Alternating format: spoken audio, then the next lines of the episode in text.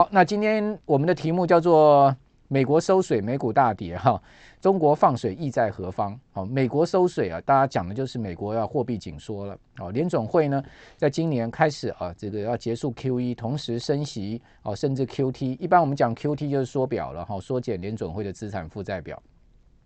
哦，那是一般我们来讲，这个叫做收水了哈，就好像把那个水龙头关掉了哈。那水龙头关掉之外呢，可能还要把水池里的水抽走啊，这个叫做收水。那中国放水是什么呢？中国现在开始啊，这个在进行货币的宽松啊，我们可以看到从呃中期便利借贷哈，然后一直到这个 LPR 哈，都开始一步步的这个调降利息了哈。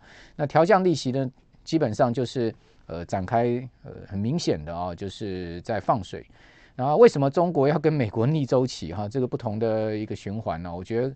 恐怕有呃，中国自己本身啊，金融跟经济市场的需求之外，还有很明显的哈，要跟美国这个进行分庭抗礼这样的味道了哈。好，那我们先来谈一下美国收水哈。美国收水呢，这一次造成了美股出现了很明显的差下跌啊。大家可以看到，我们现在目前呃，给各位看到这个资料哈。好，这是过去三十年来啊，纳萨克指数啊。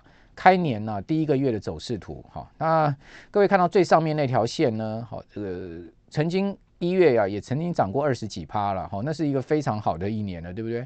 好，但是呢，各位看到平均呢，大概呢都是介于啊，呃，跌个差不多三五趴吧，哈，涨个呢三五趴之间，啊，这这个线比较密集的哈，就是在零轴上下的这个区间，也就是说呢，呃，单月的变动啊。大概在正负三趴到五趴之间，好，那比较呃大的变动哈，涨会涨到二十三趴，甚至呢涨到这个黑色线啊，各位看到是十三趴，这是比较特异的了哈，这是三十年来的纳斯达克指数一月份的走势图，啊，那差呢，各位看到像今年是非常差了哈，今年一月纳斯达克指数已经跌掉超过一成了哈，跌幅达到百分之十一，那仅次于啊这个今年更差的一年呢。呃，在呃，其次差的一年呢是二零零九年，当年哦，各位看到纳斯达克指数呢全月大概这个整个一月跌幅大概也是一成左右，好，可是呢，呃，这一次纳斯达克指数的这个走势啊，已经是啊可以讲说是五十年来最差的开年格局啊，所以我们上面写到三十年最差的开年格局，这个要稍微改一下，好，是五十年来最差的开始，也就从这个一九七二年以来啊，纳斯达克指数没有像今年呢、啊、一月啊，啊这个从开盘到现在走势这么差的哈，那跌幅呢已经是超过一成了。如果我们可以看纳斯达克指数从高点下来哈，事实上呢，它其实已经跌掉了这个百分之十四了哈。那在上周五啊，纳斯达克指数啊又遭这个空头的袭击啊，哦，全周出现了大跌哈。那上周五呢，在奈飞的重挫之下哈，使得纳斯达克指数再收了一根黑 K 棒哦，全周呢也是收了一根黑 K 棒哈。那不过有趣的是哦，你可以看到，在美国科技股持续下挫的同时呢，在上周啊，其实美国国债殖利率已经不太好再继续往上升了哈，反而是出现了呃持续性的下降哈。到上周五呢，跌到了百分之一点七七的位置。那上周最高点呢是在百分之一点八八哦，这个盘中有一度到过百分之一点九，创下两年来的新高。那一般来讲哈，美国这个国债殖利率往上升啊，不利于科技股走势，这个是市场的共识。但是呢，美国国债殖率往下掉，那科技股还继续跌啊，那这就令人呃给人另另外的一些这个想法了哈。我认为呢，大概有两个原因可以解释哈。一个原因解释呢，就是美国的科技股这一波的卖压啊，它其实是颇不寻常了，并不是只有国债殖率啊哦作为它一个卖压的来源哦，它还有其他的这个卖压哦，这个不同的理由、不同的结构因素。哦，并不是只有国债殖利率这个因素而已，所以说呢，当国债殖利率回跌的时候呢，科技股继续跌啊。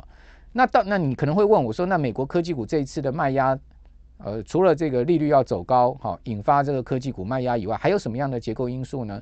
我觉得其中一个很重要的结构因素就是，过去这么多年来哈，美国科技股实在是涨太多了，好，估值相对高，本益比相对高，股价相对贵的情况之下呢。好，隐含着这个庞大的卖压，好，这个可能是很重要的另外一个结构性因素，好，使得呢，各位可以看到，啊，这个国债殖利率往下掉，好，科技股非但不止跌，反而继续跌，啊，非反而继续的这个更严重的下挫，那这个是一个想法，那另外一个想法是什么呢？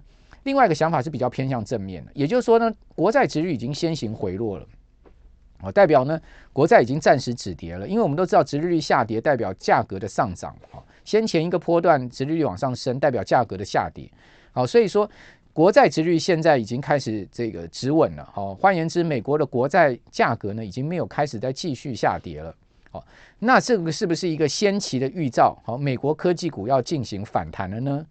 哦，这是比较一个正面的想法。那我认为这两个想法都成立。哦，我也在思考这两个想法之间的关系。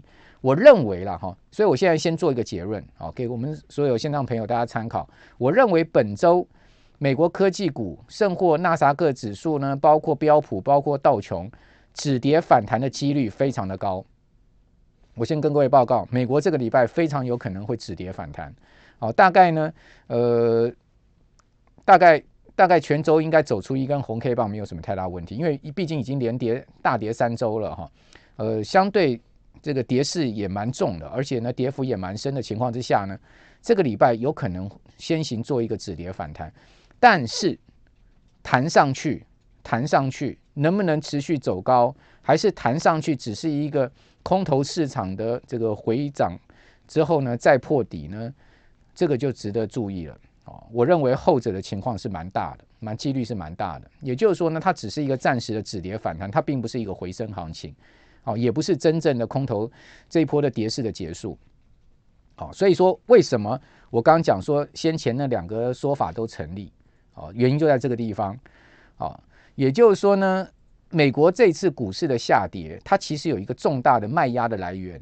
哦，那个来源呢，就是经过这么多年的上涨，美国股市已经涨到了。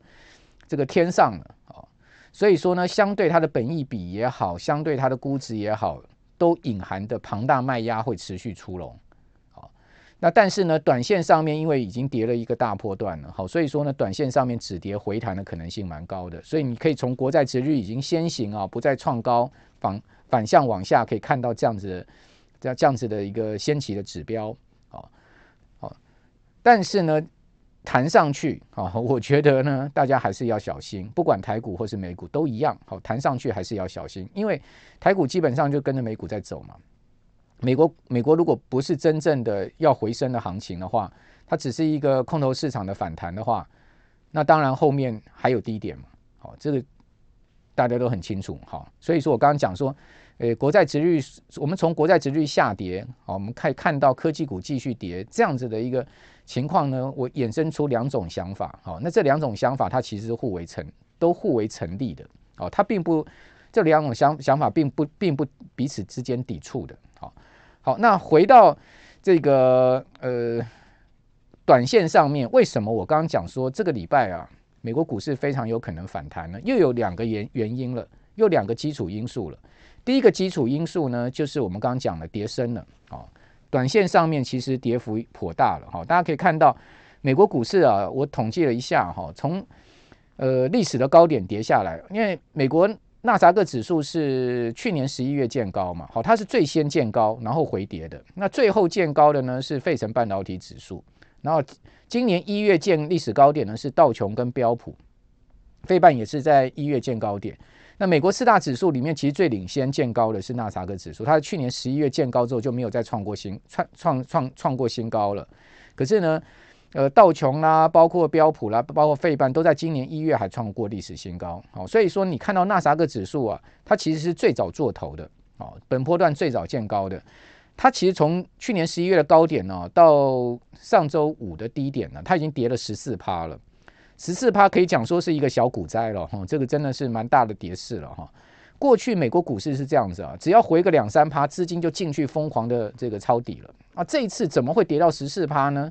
可见这次的跌势完全不同过去的跌势了，对不对？所以我们不能把这次的跌势类比于过去两年每一次回档哈，这个资金就进去抄抄底这样子的走势来看了哈。所以这是这次跌势的结构面是不同的哈。另外，标准普尔五百指数也居然跌了八趴，而且在上周五，标普也跌破两百日均线。纳萨克指数跌破两百日均线就算了，连标准普尔五百指数都破两百日均线。好，这个破两百日均线对美股来讲是一个重大的一个技术性的上面的一个一个一个败笔。哈，那另外道琼呢，从今年高点历史高点回跌七点二趴，费半指在上周居然是大跌了十二趴，所以呢，导致了费半指从今年的高点回跌啊，达到十五点七趴。哦，那半导体向来是相对啊这个美股的领头羊，结果呢，它居然在上周出现了这个继三大指数之后的一个重挫。哦，这就更值得注意了。哦，另外罗素两千指呢，小型股票早就已经是跌翻了，它其实呢已经跌掉十八趴了，从高点。那至于说重量级股票哈跌入熊市，我们一般这样讲好了，这个只是一个定义了哈，它并不是真的你必须要那么死板的去呃去说啊跌了二十趴就是已经是入熊了哈。但是呢，呃，基本上美国的技术分析是有这样子的这个。这样子的条件了哈，就是说跌十趴呢，一般叫做修正了哈，叫技术性的回档哈；跌二十趴叫做入熊了哈，跌入熊市了。那如果说照照我们刚刚讲这样子的这个呃这个规矩来看的话，哦，那脸书呢，它其实从这个历史它股价的高点，它其实已经跌掉二十趴了，那算是入熊了。另外亚马逊哈，上周五是重挫了七八趴，哦，那非常可怕的跌势啊，哦，所以呢，亚马逊跌掉二十三趴了。啊，它也是入熊了。大家发现上周五哈，其实跌最凶的几档股票，像亚马逊啊，像 Shopify 啦哈，那个代号 SHOP 的 Shopify 哈，那档股票也是去年前年涨翻掉的一档这个所谓线上开店的股票，加拿大的一家公司在美国挂牌，哦，这个涨到最高的时候一千五六百块美金的时候啊，哦，它已经是这个加拿大最大市值的公司，就超过加拿大皇家银行的市值了。虾饭，你去看看它跌到什么程度？从一千五六百块美金这一波跌破了九百美金了，哦，不可怕、不可思议的一个重挫哈！虾饭哦，大家吹捧的一家公司哦。那亚马逊呢？虾饭呢，在上周五都全面的都出现重挫，哦，电商股哦，那种居家概念的，然后奈飞哦，这个网飞 Netflix 啊，居然说可以一个晚上最深的时候跌二十五趴，哦，那收盘也跌了二十二趴。哦，一个晚上市值一档股票网飞就可以消灭掉五百亿美金的市值，你看多可怕！二十五趴的跌幅啊，是网飞十年来最大的跌幅啊！你去看网飞的股价，哦，这个去年十一月的时候还七百块美金，跌到上周五连三百八块、三百八十块美金都没了，哦，你就知道说这波美国科技股是怎么跌的。网飞不是小公司啊，网飞是所谓尖牙公司啊。哦，都是这样子重挫了哈，这个重挫到这种程度，所以说呢，短线上面我刚刚讲了，既然已经这样跌势了啊，所以说呢，呃，酝酿一个止跌反弹是非常有可能的，这是一个所谓的呃跌升反弹的行情。那这是一个因素支持，我刚刚这样讲。第二个因素支持了这个礼拜有可能反弹呢，是礼拜 礼拜礼拜三四啊，美国联准会开会啊，大家都知道这是今年第一次的 FOMC 会议啊。哦，那我个人估计。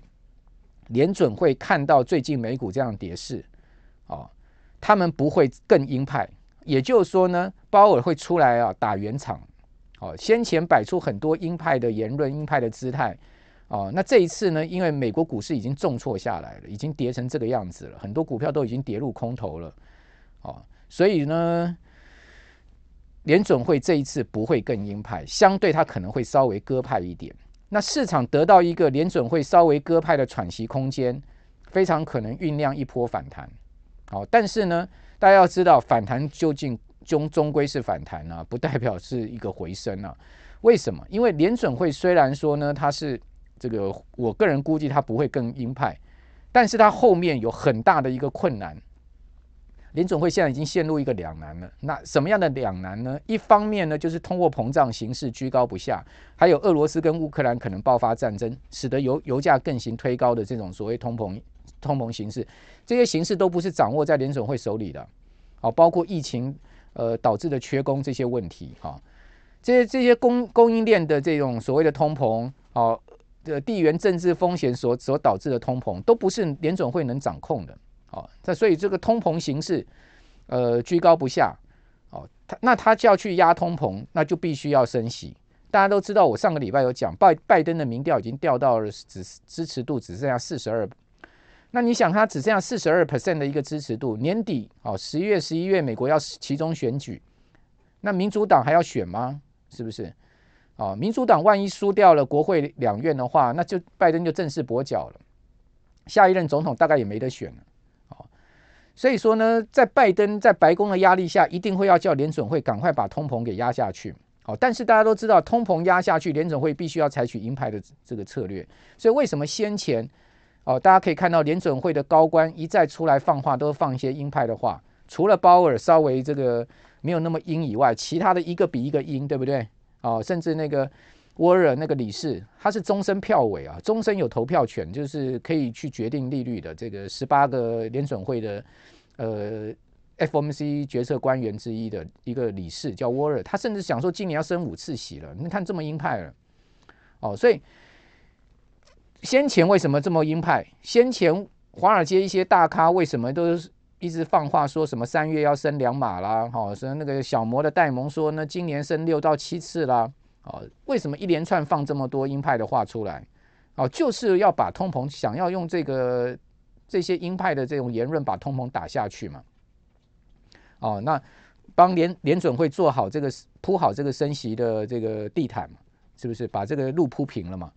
好，那这个是一个现在目前的形势，也就是说呢，不把通膨打下去，民调上不来的了。哦，那年底也不用选了啦，必必定选输的。共和党现在已经是虎视眈眈了，哦，就是要把你民主党给拉下马来了。哦，所以这个是联准会一个为难的地方。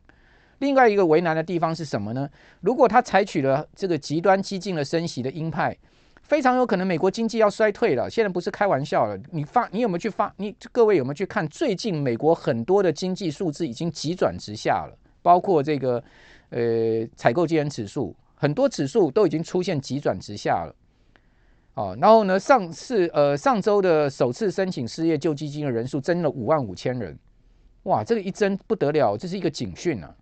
哦，所以各位可以看到，美国现在目前的整个经济是不是能承受这个激进的升息的压力，而保持一个强劲的增长，是有大有疑问的。那万一美国经济真的搞到衰退的话，哇，那你想想看，那股市还得了？那联准会升息升上去，不就马上又要降息了吗？那你想看它升息升上去，它能升几码呢？那几码升上去，降下去有用吗？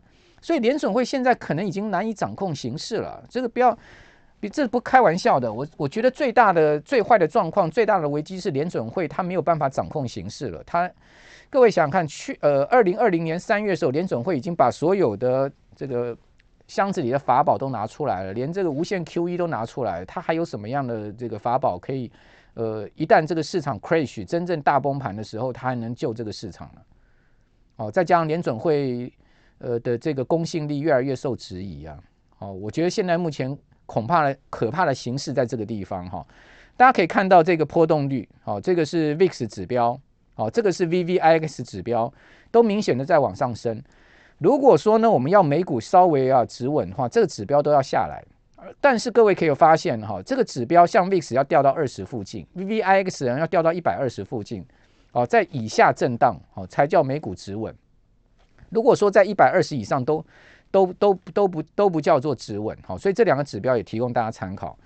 好，那这个是网飞的股价，各位可以看到几乎腰斩了哈，几乎腰斩，从去年七百块钱跌到了上周五，居然可以跌到三百七十九块，盘中的低点，那时候当时跌了二十五 percent 了，二十五 percent，一档股票一天四分之一的市值不见了。网飞 Netflix 多么有名的公司啊，我相信在我们现在目前看。我们直播的朋友上不知道多少人有他的这个账号啊，哦，在看他的影片呢，哦，最近这个挺有名的，呃，一一一个影集叫做《千万别抬头》嘛，对不对？哦，讲那个那个彗星要撞撞地球，陨石要撞地球，结果，呃，美国的政客们大家还在那边为了什么大法官的这个 提名啊什么的，还在那边，呃，不把这个彗星撞地球当一回事，然后那个什么。一一堆企业界的人，反正哎呀，这个就是讽刺的这个政界的那些这个剧嘛。哦，这个最近的有名的一部剧，我知道是这个。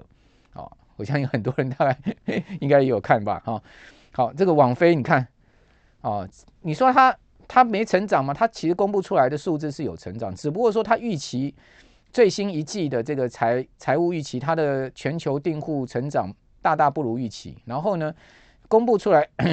前一季的这个订户成长也不如预期，就这样股价摔了四分之一，十年来最大的跌幅。那为什么会这样跌？因为它涨太多了嘛。各位可以看到，它是从四十块钱美金涨到七百块美金了嘛，所以你看月线你就不惊讶了嘛，是不是？哦，所以这就是我刚所讲的，呃，美国科技股为什么这一次那么弱势？结构性的问题，其实呢就是一个估值的问题，本益比太高了啊，甚至有些股票根本没有本益比的。哦，那个木头姐，哦，那个 Catherine Wood，ARKK 那档。呃，标榜 innovation 创新的呃，这个 E ETF 买的不就是一些昂贵科技股吗？买不就是一些成长概念的，完全没有本益比的，呃，完全没有 EPS 的股票的一些概念吗？哦，你看它跌多少？从去年十一月跌到跌到最近，已经跌掉了百分之四十五了，几乎要腰斩了。它的那个 ARKK 那档 ETF，哇，真的是你看到这一波美股这样跌势啊，真的是吓死人。然后这个。你不要说美股没跌啊，美股你不要说指数才跌个八趴十趴，很多股票都已经是跌掉四十趴五十趴了，哦，甚至跌幅更大的都比比皆是了。你说这不是股灾，这不是泡沫，这不是崩盘是什么呢？啊，要真正的等到大盘崩了四十趴了才叫崩盘吗？不是啊，你去看个股啊，很多股票都早就已经是熊市不能再熊市了，啊，连。亚马逊都跌掉二十三趴了，那你还说其他股票？是不是？好、那你说这样子的跌势啊、哦，到底会不会止稳？好、哦，我认为呢，关键在于这个一月二十六号联准会的会议。好、哦，但是呢，台股就封关了哈、哦，因为他发布的这个结论是一月二十七号的清晨凌晨，哦，台股在一月二十六号就封关，要休市十一天。哦那美股能不能止稳？关键呢，还有另外一个，就是这个礼拜的苹果跟微软的财报啊，它之后呢股价的表现啊。现在目前看到美国的消费市场已经开始出现一些疲弱的迹象喽。哦，你看从网飞就已经告诉你，订户的增长已经很不如预期喽，而且它预估下一季度的订户增长是大大不如预期，差了好几百万哦。全单这个是全球订户增长了。那所谓的全球订户增长，但是还是以美国为最主要嘛。好，所以这个苹果跟微软的财报，可能大家不要太看好啊。我个人是这样觉得哈。那联准会呢，会不会稍微展现一个鸽派的讯息，在这个会后声明上面，或是鲍尔出来开记者会？我认为这个几率很大，应该在百分之六十的几率。但是美股有可能只是一个止止止跌反弹而已，好，止跌反弹而已。好，所以我先把我的看法告诉大家。那至于说要不要爆股过年呢？是基本上要看美股哈。我觉得技术面上，美股短线已经具备再跌可能跌升反弹的格局。中长期啊，我个人认为多头的格局已经被破坏了，好，极有可能没有办法再创新高了。我讲的是历史新高，好，极有可能。货币紧缩跟可能的经济衰退啊，现在是美股面临最大的两个挑战，而且是两个极端。我刚有解释给各位听了，为什么它是两个极端呢？因为联准会现在已经陷入了一个英文字叫做 dilemma，就是两头为难的困境了。哦，它一方面升息，激进的升息，可能可以把通膨稍微压抑一下，但是我只讲说可能压抑哦，并不是真的可以压抑，因为很多结构性的问题，呃，供应链的问题啦，疫情的问题啦，甚或这个美呃俄罗斯乌克兰战争可能潜在爆发的问题，都不是联准会能左右的了。那它升息呢，稍微压抑通膨，但是这个非常有可能会造成美国经济的衰退。好，美国经济真的能承受这样的升息吗？美国的消费者真的能承受这样的升息？美国的房地产市场真的能承受利率上升？美国的房贷利率往上升高吗？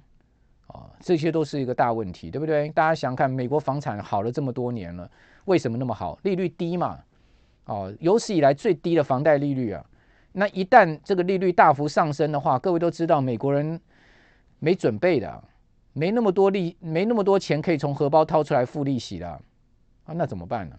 房产市场会不会 crash 啊？哦，房价涨到这么高了，哦，这些都是头痛的问题，是不是？那当然，最坏的状况哈，就是联准会失去了对整个环境面上面、整个事情上面的一个掌控能力，有没有可能？我认为这个几率是有的，但是呢，现在。看起来还没有到这个极端危险的程度了哈。我是如果你说要你你如果说要这个几率的话，我当然那百分之二十吧。联准会有可能会失去对全面的掌控能力。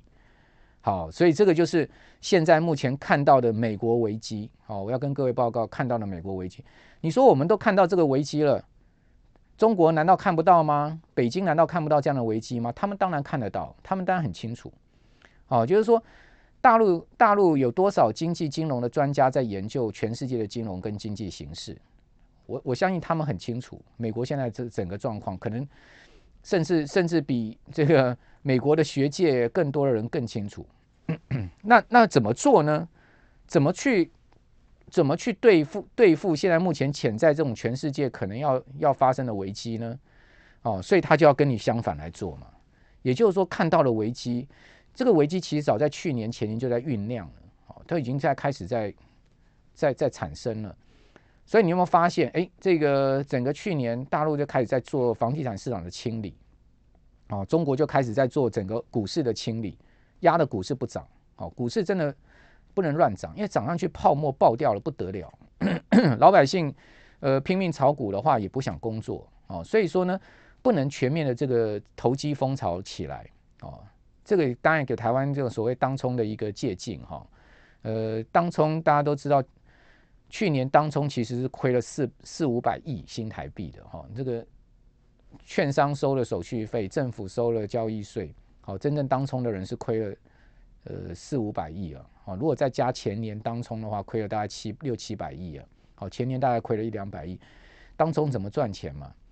啊，如果大家都想要当少年股神，哦，如果呢所有的人都想要，呃不出社呃出了社会，爸妈给个一百万就在自己当家里当自营商操盘了，不工作了，我请问你这个社会会有竞争力吗？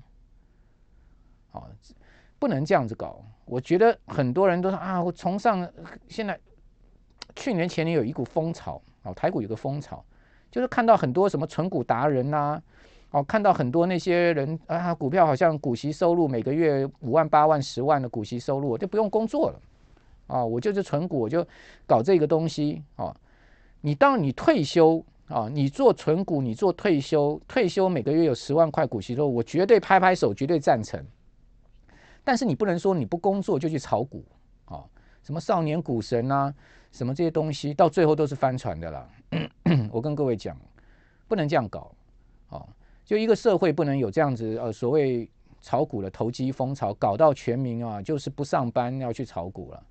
哦，所以股市为什么一定适当它要空头嘛？就让大家清醒了嘛，你要回去受工作了嘛，你要务实了嘛，就变成这样子，不能务虚了嘛。哦，股票不会天天涨的啦。啊，台湾很多年轻人他没有看过空头的，因为过去从呃次贷风暴以来没有真正的崩崩盘过嘛，就是所谓的一一年跌掉四十趴五十趴那种大空头没有发生过嘛。但是你不要说不会发生啊，哦，只是时间的问题而已啊。好，那回到我们言归正传，回到我们刚刚所讲的，回到我们刚刚所讲的，就是说北京有没有看到？中国有没有看到这样子的形势？当然有看到啊，所以当然要跟你逆着来来做嘛。你在呃疯狂泡沫的时候，你开始在这个搞搞这个整个膨胀的时候，我就收缩嘛，我叫收缩嘛，对不对？我说了，我相对我蹲低了，我就安全了。好，等到你开始要放水，等等到你开始这个泡沫要收要破了，哦，你开始要这个收水了，我就要放了，我就跟你搞不同的这个周期。哦，那你说，哎，大陆放水哦，把资金弄宽松了，难道不会导致人民币的贬值吗？不会导致港币的这个这个港元的出走吗？那重点就来了，如果他的放水能把经济搞活了，经济搞好了，一方面美国经济可能今年有可能衰退，我刚刚有讲啊，这个华尔街现在已经在预期美国可能 Q 二 Q 一就要衰，经济就要出现 GDP 要出现负成长了，哦，这是华尔街现在已经开始有的预期了。那如果说呢，我的经济内需搞起来了，我的经济整个搞好了，好，那你还你还怕钱会外流吗？什么样的情况下，一个国家地区的资金会大幅外流？是它本地的经济金融上没搞好，资金才会大幅外流。如果它本地的经济跟金融市场是一片蓬勃发展的话，你认为资金会外流吗？当然不会外流嘛，资金反而要进来的。所以说呢，不用担心人民币，不用担心港币贬值。啊，不用担心港币的联系汇率，只要只要今年 A 股啊不要大跌，能撑住，就是在今年全世界如果金融市场出现大跌的话，它能撑住，港股能撑住。最近这个影子就出来了，你有没有发现港股是逆逆的在走了？大家可以看到，人人人行最近的宽松措施是一波接一波，它其实去年是降准，对不对？降准是什么？降准是一般来讲就是这个从呃从量的一个宽松哦，它把存款准备金率放宽了，银行有更多的这个资金量能，从量的，但它这个从量的到一个程度之后呢，它开始从从价的哦，N N L F 中期便利借贷的这个利率的调降也好，乃至这个 L LPR 的这个利率的调降也好，哦，这都是所谓的从价的，在利率上面做调整。哦，L 一 LPR 一降的话，这个房贷就轻松一点了。哦，它很明显的就会影响到借贷市场，因为大陆现在哈，中国现在不以这个所谓存放款利率作为政策利率的公这个政策利率的这个指标，它现在的所谓的利率指标政策工具呢，就是我刚刚讲的 NLF 或是说呢 LPR 这些。create 出来的新的政策工具，啊，那这些利率一调降，就代表实质降息，啊，所以呢，他把这个利率下降呢，就是让，就是当然就是要让经济上来嘛。那至于说去年中国的经济有没有很差？没有，你看到它 GDP 还是有八趴的增长，它的去年出口还是创新高，好，所以说在去年这么艰困的情况之下，GDP 还有八趴，然后出口还有增长的情况之下，今年放水。哦，把经济环境稍微搞好更好一点，你还怕人民币会贬值吗？你还怕被割的给被割割羊毛剪剪羊毛吗？好、哦，所以为什么港股你可以看到，哎，今年一来完全一反去年的疲弱的态势。各位看到，去去年从三万一千多点啊，跌到了这个两万两千六百多点了。去年是整年下跌啊，那今年港股有跌吗？今年港股一开年就一路往上涨。哦，而且它涨势之之这个之明显啊，出乎出乎我预料之外。我以为是农历年后才要涨，没想到它已经一开年就给你涨，哦，就跟你逆着来，哦，这就非常明显了哈。所以说我常讲说，现在目前就是一个大国博弈时代了。国家真正的实力在什么地方啊？国家真正实力厚植在什么地方？其实呃要看得懂啊。哦，我觉得很多事情我们要。能看得更深入一点，哦，你就知道说呢，这个世界会怎么变化。好，我是阮慕华，先预祝我们所有的观众朋友，大家新春快乐了，好，祝大家身体健康，好，这个疫病别上升，好，这个健康最重要。然后呢，今年的投资也顺利了，好。那我们再预告一下，下周一啊，因为正好我们的节目就是除夕了，我相信在这个时间的下周一呢，大家都要忙着吃年夜饭呢，对不对？所以，我们下周一听阮大哥的节目，我们就暂时啊停止一次，那之后我们再跟各位见面啊。那希望大家都有个好年可以过喽，哦，好好休息一下，充电，准备来年再打拼了，拜拜。